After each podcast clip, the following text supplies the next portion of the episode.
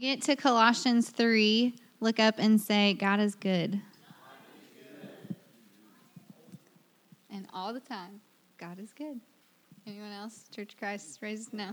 okay, just me. And Stu. all right, starting in verse 12, 12 through 14. Put on then as God's chosen chosen ones, holy and beloved, compassionate hearts, kindness, humility, meekness, and patience bearing with one another, and if one has a complaint against another, forgiving each other, as the Lord has forgiven you. So you must also forgive.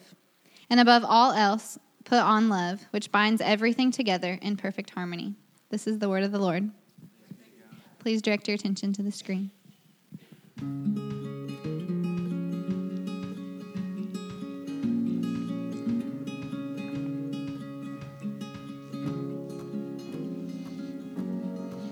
Well, good morning, West Side, and 11 o'clock. We are glad that you are here today. And just want to say hello to everybody on the live stream as well. We had a lot of people saying, I'm going to be in the woods. You're going to have the live stream? I was like, I mean, you could come to church. But no, I'm just kidding. I'm just kidding. We got the live stream going. So we're so glad everybody joined us today. Hey, um, we bring to conclusion our series uh, entitled Home. And what we've done over the month of November is we knew that the holidays were coming. And so, Thanksgiving and Christmas, and we've been in the game long enough to know that for a lot of people, this time of year is more heartbreaking than it is sometimes heartwarming. And so, what we wanted to do is we just wanted to look at the scriptures and we wanted to see some principles that would maybe help lead us and guide us um, as a family. Uh, there's language about the family all through Scripture. But before we dive in today, we end the series today, but next Sunday we start um, our journey of Advent.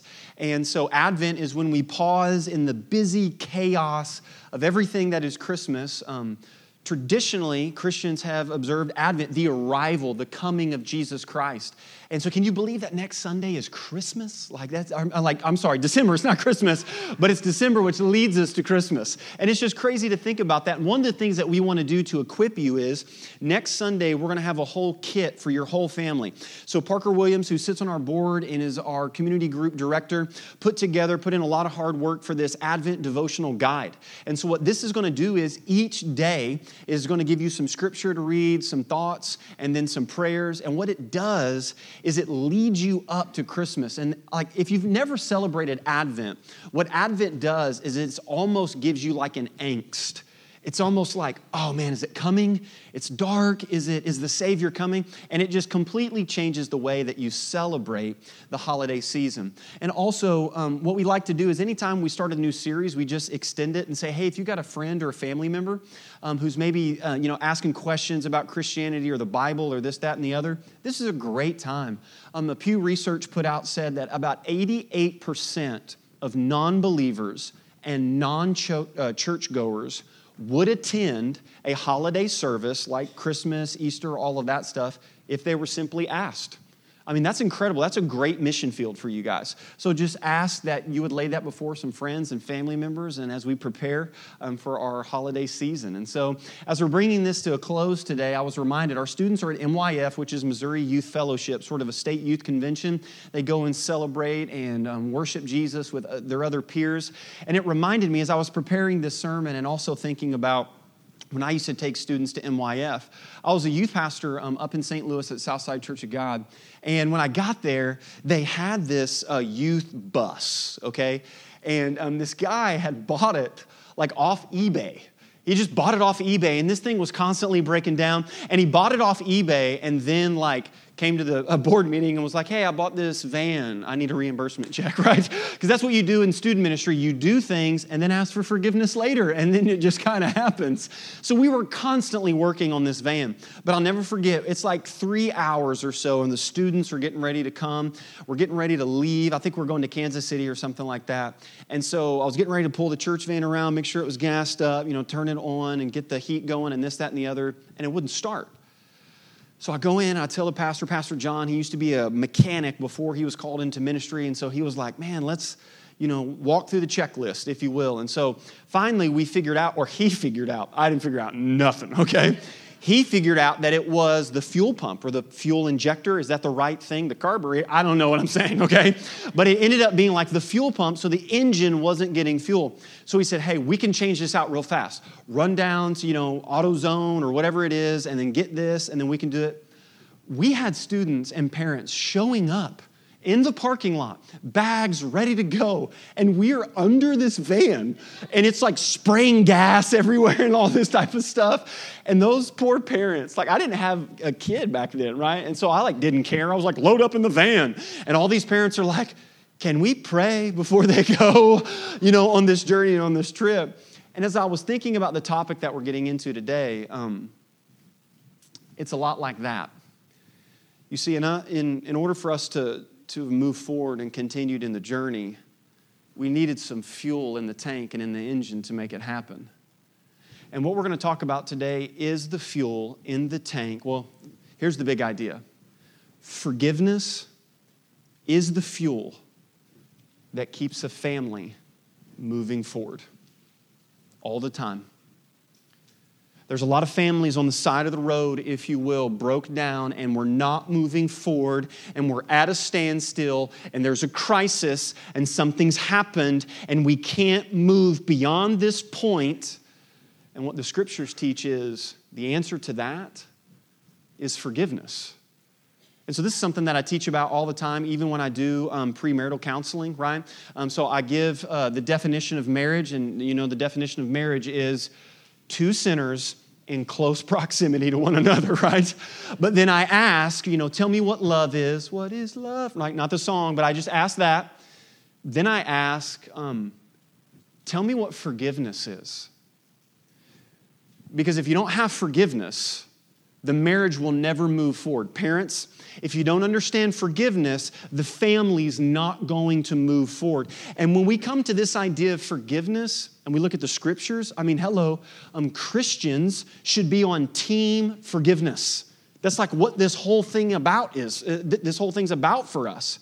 In the New Testament, the word forgiveness is used 146 times. And then Jesus, right? We love Jesus here. We think Jesus is a big deal. Um, Jesus is constantly talking about this idea of forgiveness. Even when the disciples are like, Lord, teach us how to pray. Jesus, I mean, or we say it every Sunday here. Jesus just drops the forgiveness card even in prayer. You're like, really? Really? I was wanting to learn how to like pray fire down from heaven, or I don't know, right? But forgiveness, and then the night that he was to be betrayed, last meal. I mean, that's pretty important. This is the last conversation you're having with your guys, right? Jesus says, well, I'll just read it to you. And he took the cup, and when he had given thanks, he gave it to them, saying, Drink of it, all of you, for this is my blood of the covenant, which is poured out for many. For, hey, Jesus, why did you die? Hey, Jesus, why did your blood have to be poured out? Hey, Jesus, what's this thing about? For, because the forgiveness of sins. And then when he uh, is being tortured by the Roman government, the most excru- did you know that the word excruciating actually means from the cross? It's the etymology of the word. And so when nails are being driven through his hands and through his feet, what does this guy say? This is why Jesus is the most compelling person in history to me. There's nobody else Buddha, I mean, it doesn't matter. It doesn't matter. This Jesus stands apart from anybody else in human history. And on the cross, he says, Father, forgive them, for they know not what they do. I mean, it's unbelievable. This idea of forgiveness in the scriptures is central. And then when we look at this idea of the family, it's huge for us. But listen, I know I've been pastor long enough that I know today what we're going to talk about is very difficult. Um, unfortunately, uh, the family is supposed to be the safest place, it's where we learn love. But for some of us, um, it was the most dangerous place.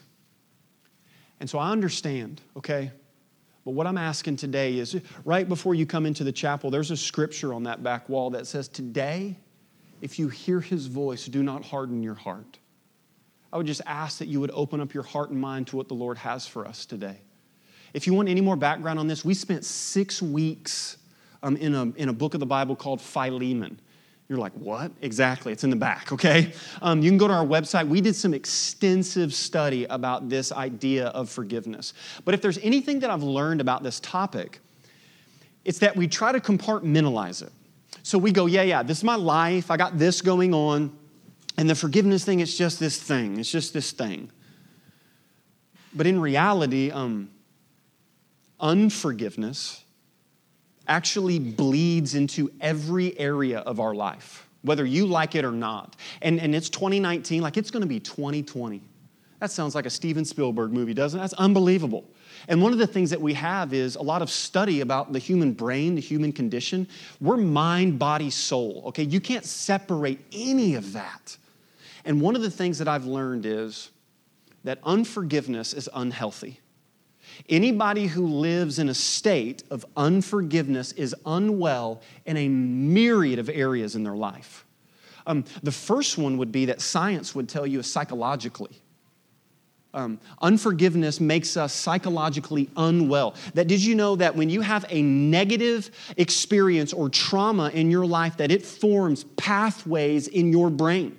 I was just at a parent teacher conference um, for one of my kids, and the teacher said, You know, Andy Grace, she's learning so much, and every time she gets a concept, I see her eyes light up. And then she said this I see those pathways forming in her brain. That did you know that when you live in a state of unforgiveness, that pathway keeps getting bigger and bigger and bigger? And unfortunately, that's literally how you tend to think. But it's not just that, it's also physically unwell. I mean, any doctor would tell you that stress in the mind reveals itself in the body. That's a fact, okay? And you can almost always link stress to anger, and then to anger to hurt, and then to hurt to unforgiveness. And so, absolutely, it wreaks havoc on our bodies, but not just physically, but also emotionally I mean, if, if we deal with this idea of unforgiveness and it's a way in which we live our life, um, hey, hey, guys, guys, look up here. Can we have a conversation real quick? It's okay. There's just a couple hundred other people in the room, all right? Um, we're not good at this because we were never taught this. Okay, so John Wayne lied to you, all right? I'm hey, I'm a fan. I love, all right, I love John Wayne, love the Duke, all right? But we don't know what to do with our emotions. And most guys always revert to anger because that's the emotion that's always been there.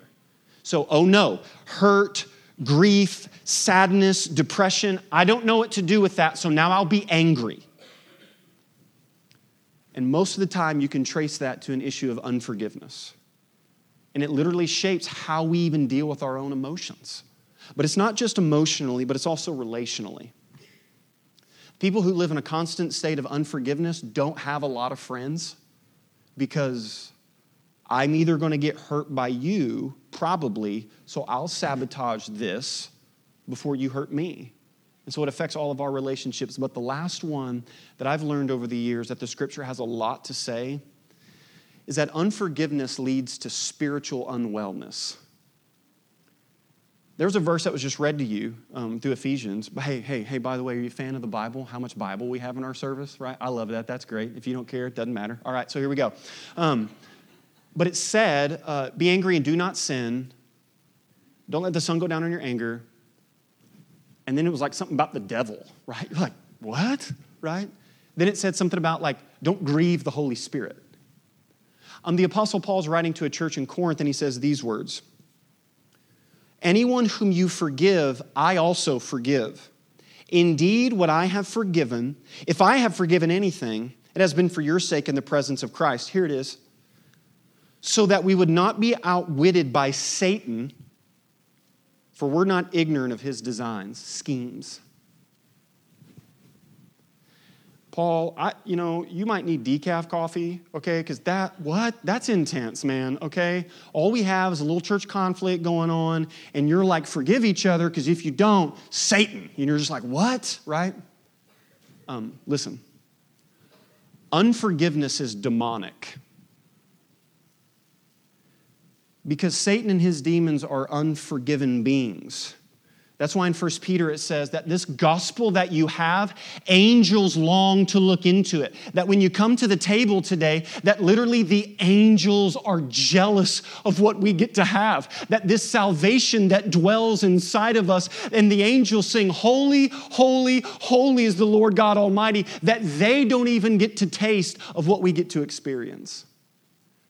And that if there's anything that the enemy can use in your life to get a foot in the door, it's unforgiveness because then that leads to bitterness. And so today, what we're going to look at is in Colossians, the Apostle Paul's writing to a church. And, and it's so interesting when we learn this, right? That Paul's writing to a group of believers, a church. And in Ephesians and Colossians and Philippians and all of these letters, he's constantly having to say, like, hey, hey, hey, y'all are mean, okay? Like to a church. And, and he says, you guys need to forgive each other. You guys need to learn how to do this thing. And which I think, I mean, we could preach a whole sermon on that because if you think that, listen, Westside's not a perfect church by far. I think we're a good church and we're trying.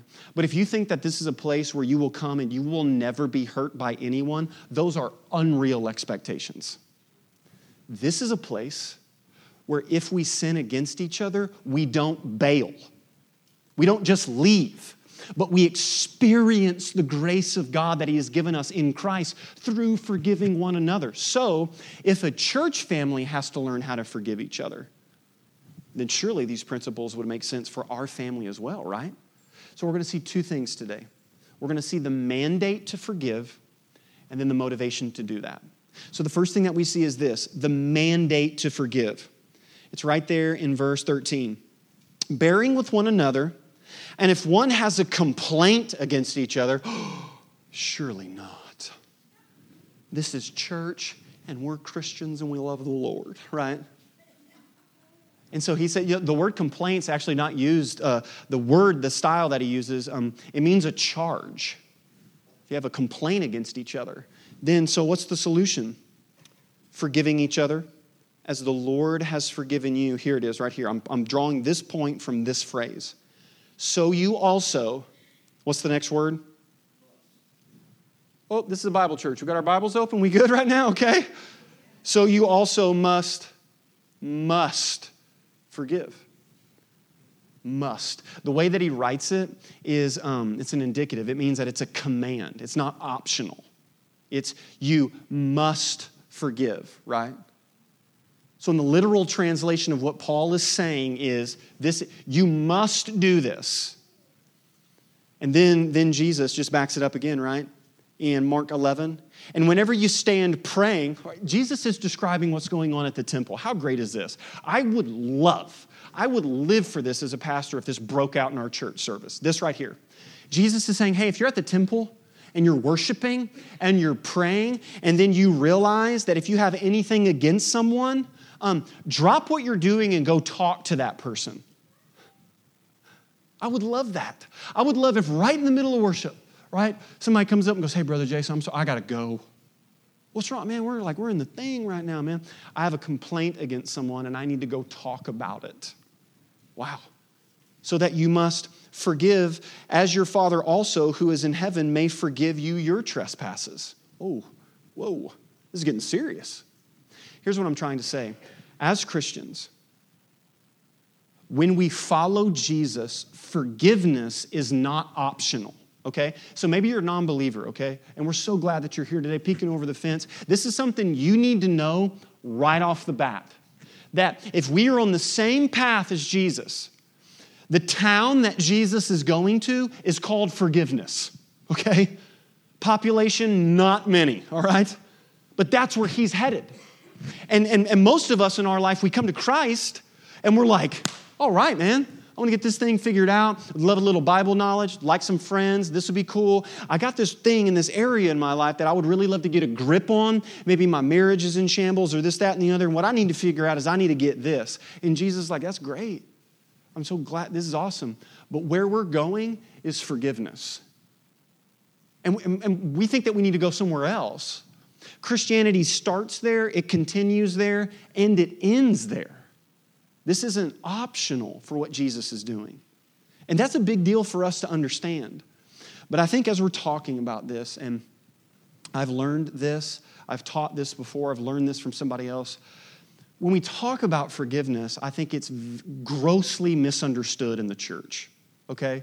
So, probably good intentions, probably Hallmark, okay? Sorry, ladies, all right? But it's stuff like that has crept in, and it's like, oh, well, that's must be Christian. No, okay? So, I think before we define what we're commanded to do, we should probably figure out what it's not, okay? So, this is six things that forgiveness is not all right? So the first thing is this um, forgiving is not forgetting. Oh, you love the tension in the room, right? Because you're like, no, uh uh-uh. uh. There in the Bible, it says something like, uh, God helps those who helps themselves and uh, forgive and forget. Um, yeah, I'll wait while you give me that verse, okay? Chapter and, and verse, please, all right? Um, God saves the helpless. That's the gospel not those who help themselves. That's actually Benjamin Franklin, is the quote to that, okay? And that crept in as Bible somehow. The Bible teaches that God, in his omnipotence and in his power, is able to cast your sins as far as the east is from the west. That's God, not you, okay? And some of us were assaulted and had grievous sins against us. And somebody, and I hope with good intention, says, Well, you know, just forgive and forget. And you felt so much guilt because you thought you could never offer forgiveness. Now, we're going to learn in just a moment that there's a choice, but please be free of the guilt. That's not what that is. The second thing is this forgiving is not immediately trusting goodness gracious. Okay? Um, some of you grew up in a home where you were assaulted by your parents, and now you have kids, and the question is can the kids stay the night at the grandparents' house? Absolutely not. No. Because trust is built slowly and then lost quickly. Okay? So it's not this idea, and some of us are in abusive relationships, and it's constant, constant hurt, constant sinning against, intentional, grotesque type sinning. And then it's crocodile tears, and then it's I'm so sorry, and then it's again, okay? So forgiveness is not immediately trusting. The third thing is this forgiving is not foregoing consequences right? So some of us know this who were like saved from some stuff, okay? Um, like we have a past, right? right? And um, I'm, I'm in that club, right? I mean, like grew up in a, you know, as a preacher's kid, but I got to see, um, I got to do prison ministry on the inside before I was ever even saved, okay? And so all this stuff. And um, a lot of times what happens from somebody who struggled with addiction or stuff like that, they've lived a certain way for so long. Meet Christ, and praise God, this forgiveness. And now, when God looks at you, He doesn't see your past, He sees Christ. And so, all of these verses, like, therefore, for our sake, for Him who became sin, Him who knew no sin became sin, so that we might become the righteousness of God. Oh man, these verses we live for. But then we have to deal with the consequences of the lifestyle we lived. And then we'll be very quick to say things like, Why is God doing this to me? Well, well, first off, you drank 13 beers and got in your car. Okay? I'm, God didn't do that to you. Okay? Secondly, um, you know, I'm saved, I'm now a Christian, and um, I'm in all this debt. Yeah, because you went to J.C. Penney and bought the house, right? I mean, like, so listen, there's consequences that happen from our earthly choices. We are eternally forgiven in Christ, but choices have consequences. And so justice is a theme of the Bible. So listen, we say this all the time. You can forgive someone, you can love Christ, and you can call Poplar Bluff to ple- a police department on them in a heartbeat, okay? And that's A okay. Because forgiving is not foregoing consequences. And then the th- next thing is this forgiving is not a one time thing. Here's what we're going to learn there's a choice that we can make. and there's a crisis that happens today, hey, all cards on the table, you're going to be presented with a crisis. And when that crisis happens, you have a choice. Will I make the step down the path of forgiveness or will I still harbor, bit, uh, harbor bitterness? But there will be days when you wake up and you look at your spouse and that affair is as fresh as if it happened yesterday. And guess what? You'll have a choice to make. It's not just a one time thing. The next thing is this forgiving is not waiting on an apology. Right? That one stung a little, right? Didn't it?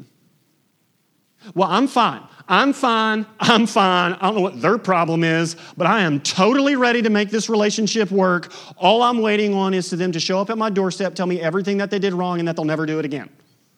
Okay, first off, you're not fine. Okay, maybe a little psycho, but that's okay. That's a different sermon, all right?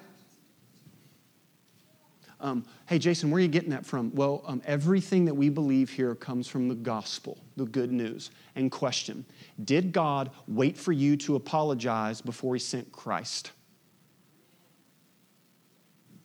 No. For while we were still sinners, Christ died for us.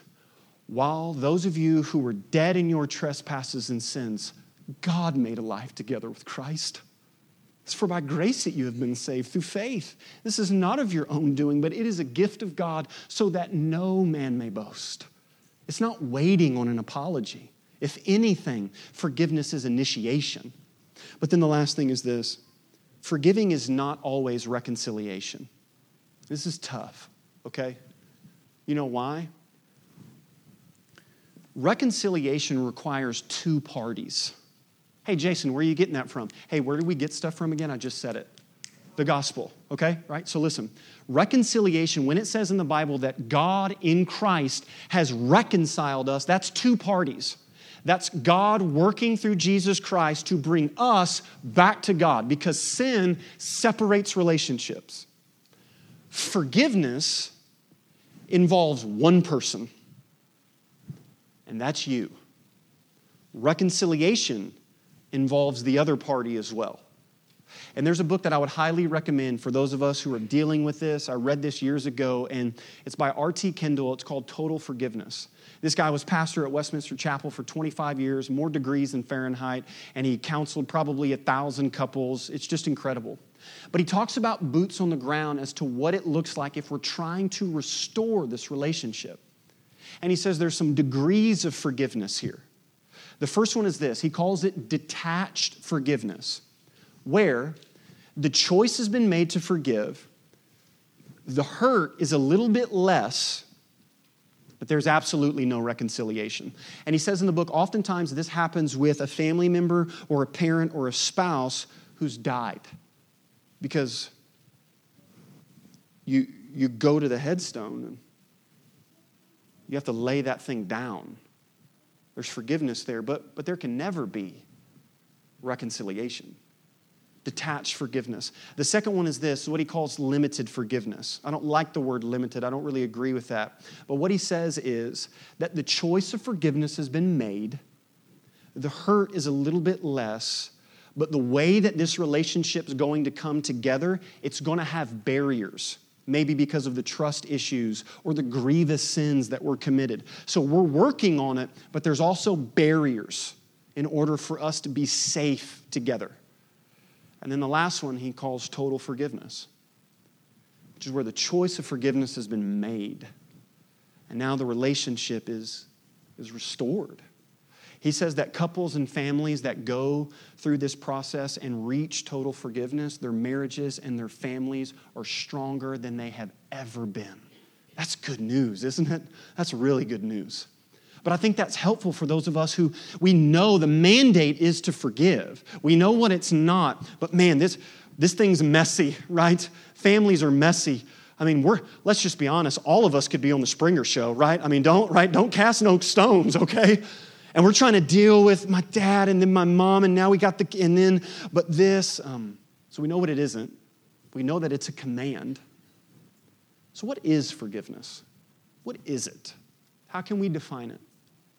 Well, um, I think that we should let the Bible define it for us. Um, There's a lot of options out there. Love Dr. Phil, Oprah, she's cool. Um, don't really care what they have to say about this topic. Um, I want to know what God has said about the topic. And in Colossians, we see one of the most clear pictures of what forgiveness is. And the Apostle Paul, in the same book, says this And you, who were dead in your trespasses and the uncircumcision of your flesh, God made alive together Hey, question who made you alive? Yeah. Um, hold up the universal symbol of how much of a part you had to play in that. Nothing. God made you alive together. That's the good news of Christianity, man. That it's not based upon your performance, but it's based upon what God in Christ has already done for you. That God has made us alive together with Him. Here it is having forgiven us. Oof we got to say this word out loud together, okay? Are you ready? It's going to be tough.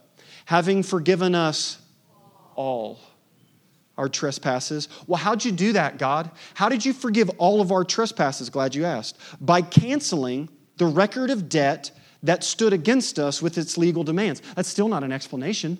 How did you do that? How did you cancel the debt that stood against us with its legal demands? This he set aside nailing it to the cross. So, what is forgiveness? Forgiveness is the choice. It's a choice, it is not a feeling. Forgiveness is granted before it is ever felt, okay? And in this day and age, we need sunshine and rainbows and fairy dust in order to offer stuff.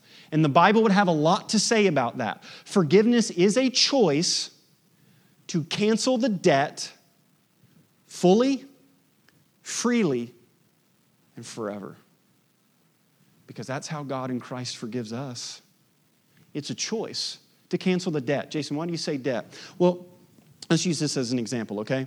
Um, there's a payment there in the verse, nailing it. There's, there's blood, there's, there's a debt. In forgiveness, someone has to pay. So um, if you were to come over to the Jordan house, you were to hang out for an evening, um, the odds of you getting shot in the face with a Nerf dart are 100% with my kids, okay? Seven, five, and three, it is a war zone in our house, all right? You step in and you better have your game face on, all right? So you're hanging out and you're playing Nerf guns and you knock over the lamp, all right? Um, we got a situation here, okay? Um, the lamp has been broken. We, had, now, there's a debt there's an option. It can be said, hey, don't worry about it. Don't worry about it. We'll, we will replace the lamp. Or, um, hey, buddy, just knocked over the lamp, okay? We're gonna need some uh, Benjamin Franklin's for you. I'm just kidding. I don't have a $100 lamp in my house. I have no idea. Here's what I'm saying when something is broken and there's been hurt, someone has to pay. Bitterness is holding on to the fact and punishing that individual to make them pay. Forgiveness, as Tim Keller says, is absorbing the debt. It's absorbing the blow. Because that's what I see God in Christ has done. That there was a debt, the breath in our lungs is what we are owed to God, but that we chose to be God rather than worship God. So there's a debt that must be paid, and God, in His riches and kindness and His mercy towards us in Christ, passed over that debt by Jesus paying it and absorbing it. That is the gospel motivation for that. That is a tough definition to work with. And I love what C.S. Lewis says. He says, We all agree that forgiveness is a beautiful idea until we have to practice it. Love it. Forgiveness makes the world go around. Think it's great. Think it's good for you. Think it's good for you. Think it's good for you. I even think it's good for me. I just don't want to do it. And you know why? You know why? Because you got the question. It's okay. You can argue with this preacher. It's fine. Here's the question When will justice happen? What it sounds like you're telling me, preacher, is that just because I'm a Christian, I'm a doormat and I let everybody walk over me because it's a nice thing to do because God in Christ has forgiven you. And there's some real crime done and there's some real hurt done here. And what I want to know is who makes it right? Um, the Bible actually talks about that. And the Apostle Paul, writing to another church, says this Repay no evil for evil but give thought to do what is honorable in the sight of all. Here it is Romans 12, 18. That's one I've put to memory. If possible, as much as depends on you, live peacefully with all. So let's just break that down. I spent two years meditating on that verse. If possible. What does that mean? There's a possibility this might not work out, okay? All right, so all right, we can we agree with that. The Bible's very real, okay? If possible, but here's where it changes. As much as depends on them. Right? Mm, that's what we would love for it to say. As much as depends on you. Like, what if we approached every situation in our family, man? Because we know about Uncle Bill and Aunt and Mom and Dad, if they understood and got it together and what depends on them, and if they live peacefully with all. But it's okay. You can still ask the question because it's almost like the Apostle Paul knew what was coming. Because he says this Beloved, Never avenge yourselves. I mean, it was almost like he knew verse 18 was going to catch some flack when that was read, right? If possible, as much as depends on you, live peacefully with all, right? That's great. But a riot was about to break out, so he says, Beloved, beloved, calm down, calm down. Never avenge yourselves, but leave it to the wrath of God. For it is written, Vengeance is mine, I will repay says the Lord. I heard Adrian Rogers say one time um, don't get between the hammer and the work on that one. Because listen to me, there will be a day. Jesus Christ came as a lamb once. And when he comes again, he will be the lion of Judah. And Revelation says that his white robe will be dipped in blood, and from his mouth comes a sword by which he judges the nations. And every wrong Every wrong that has ever happened and every injustice will be made right. And that day is coming. And for us as Christians, we do not sit upon that throne, but rather we pray what the early church prayed Maranatha, Lord Jesus Christ, come quickly. And when we see the mass murders, and the innocent lives taken and the distortion of God's word, the Bible says that humanity is storing up wrath for itself. And this is not a popular message, and you're not going to love this, but I'm more afraid of God than I am of you because this is a fact. And it's the only hope that we have. The only hope that we have for this type of forgiveness in order to be offered is to go, that vengeance is not mine, but it is God's. Because who am I? Forgiveness is the choice to fully and freely and forever cancel the debt that is owed. That's the command, that's the mandate. But I know what you need. We need a motivation, right? I mean, that's a command and that's heavy and whatever. And he tells us, he says, it's not just the mandate. He says this as the Lord has forgiven you. There's the motivation. Yes, it's a command, right? So whenever you go, like I'm going to give you a little insider secret Bible school, seminary, pay thousands of dollars, I'm going to give it for free right here. There's a thing in the Bible that's called an imperative and an indicative. Most of us, most of us, grew up where it was only indicative preaching, meaning don't drink, cuss, or chew, or go with girls that do. Okay? Don't do this, don't do that. See, the Bible says, the Bible says, the Bible says, don't do this. The problem is, is an indicative never comes without an imperative. The imperative is why you should do something. The indicative is what you should do. Forgive. It is a command. But, but, the well that you pull from of forgiveness is the forgiveness that God has given you. And if you don't have that, all you have is behavior, and it'll never work. It'll never work. So I have to ask you today do you know the sweetness and the kindness and the beauty and the forgiveness and the peace and the joy that comes with Jesus Christ? Do you know Christ? Do you listen? Peace is not a place, it's a person.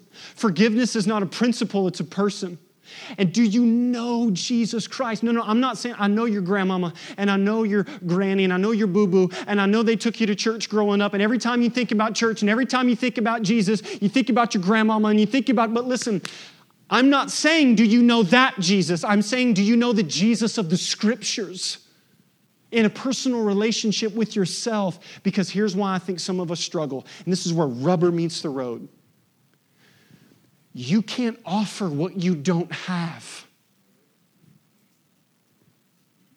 And many of us would claim and call ourselves Christians because we grew up in Butler County and I don't know, I just, you know, did the, I was there and then the Easter and, yeah, I mean, I don't, yeah, right, I don't know. But in all reality, we don't know the grace and the mercy and the sweetness of Jesus Christ. Do you know Christ? Here's what I'm trying to say, and here's what Paul's saying forgiving people, they're forgiven people.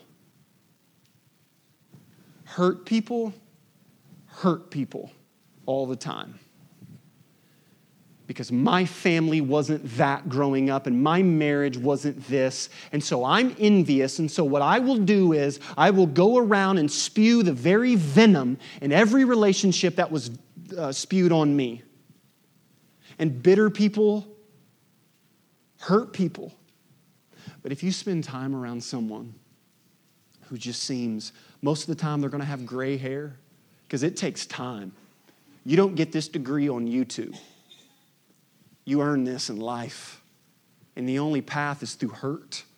But if you spend time around someone who's quick to forgive, who's knowledgeable, who has healthy relationships, ask them what their story is.